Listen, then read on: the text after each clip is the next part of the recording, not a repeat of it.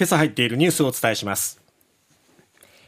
統一地方選前半戦投開票。知事選では維新が大阪と奈良も制す。大分知事選は自民系の佐藤氏が当選。与野党対決となった2つの知事選は与党自公系が勝利。福岡県議選市議選。ともに女性候補が過去最多の当選。一方投票率は過去最低の30%台。名古屋市の駅待合室での18歳女性死亡事件。殺人と断定。電車に飛び込み死亡した男の関与を捜査。ホークス先発藤井が開幕2連勝で連敗ストップ。大リーグメッツ千賀も開幕2連勝。さて、えまずは第20回統一地方選挙前半戦の、まあ、昨日が投票開票日となりました、はい、えー、今日は新聞各紙もギリギリまでその情報をまあ、あの伝えようっていうこともあってですねいつもよりもあの届くのが遅かったですよね。そうですね。我々も準備バタバタバタバタしましたけれども、はい、さあまずはですね知事選から見ていきたいと思いますが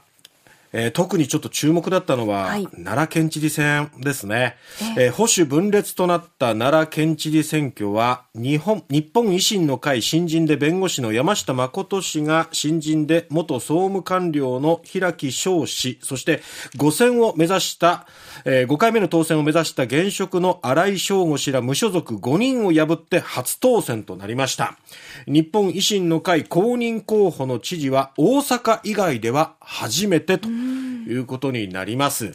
えー、ちなみにその大阪でも、えー、知事、そして市長選がダブル選挙でね、行われましたけれども、はい、2015年、2019年に続いてダブル選となったこの大阪府知事市長選でも、日本維新の会は勝利を収めました。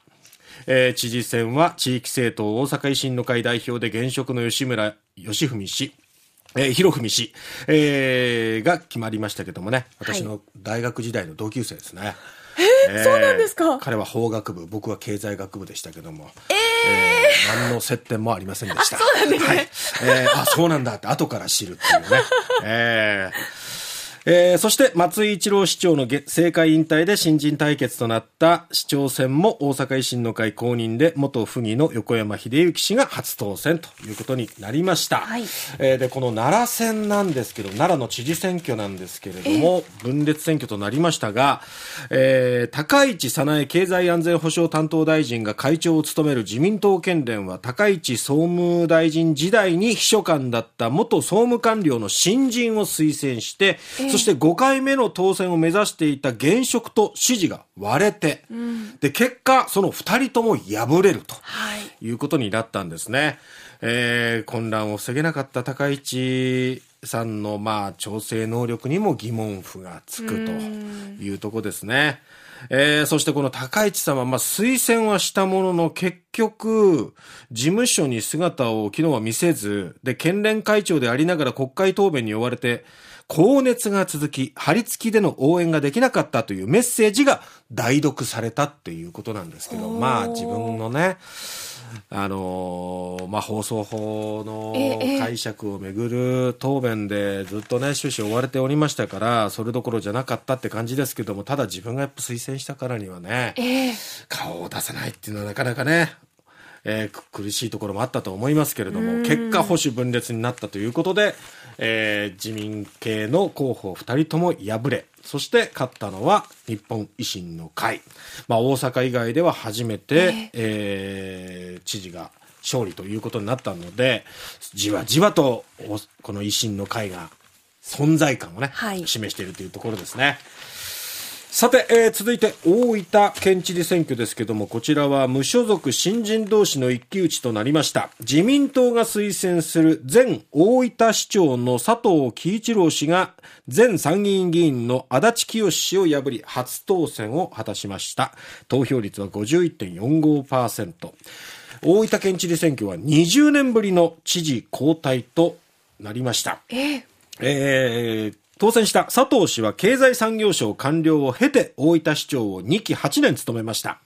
公明党県本部の推薦も受け、商工団体を軸とした組織戦を展開。知名度不足が懸念された大分市以外の地域にも浸透していきました。そしてまあ今回は現職の広瀬知事が5期目の今期限りで引退を表明したので、その現県政への評価っていうのが争点となり、えー、当選した佐藤氏は、この、えー、経産省の先輩でもある広瀬氏の県政を全面的に引き継ぐと強調しました。一方、敗れた足立氏は今回は政党や団体の推薦を受けずに草の根的な選挙活動を行ったんですけども、届かなかったという形ですね。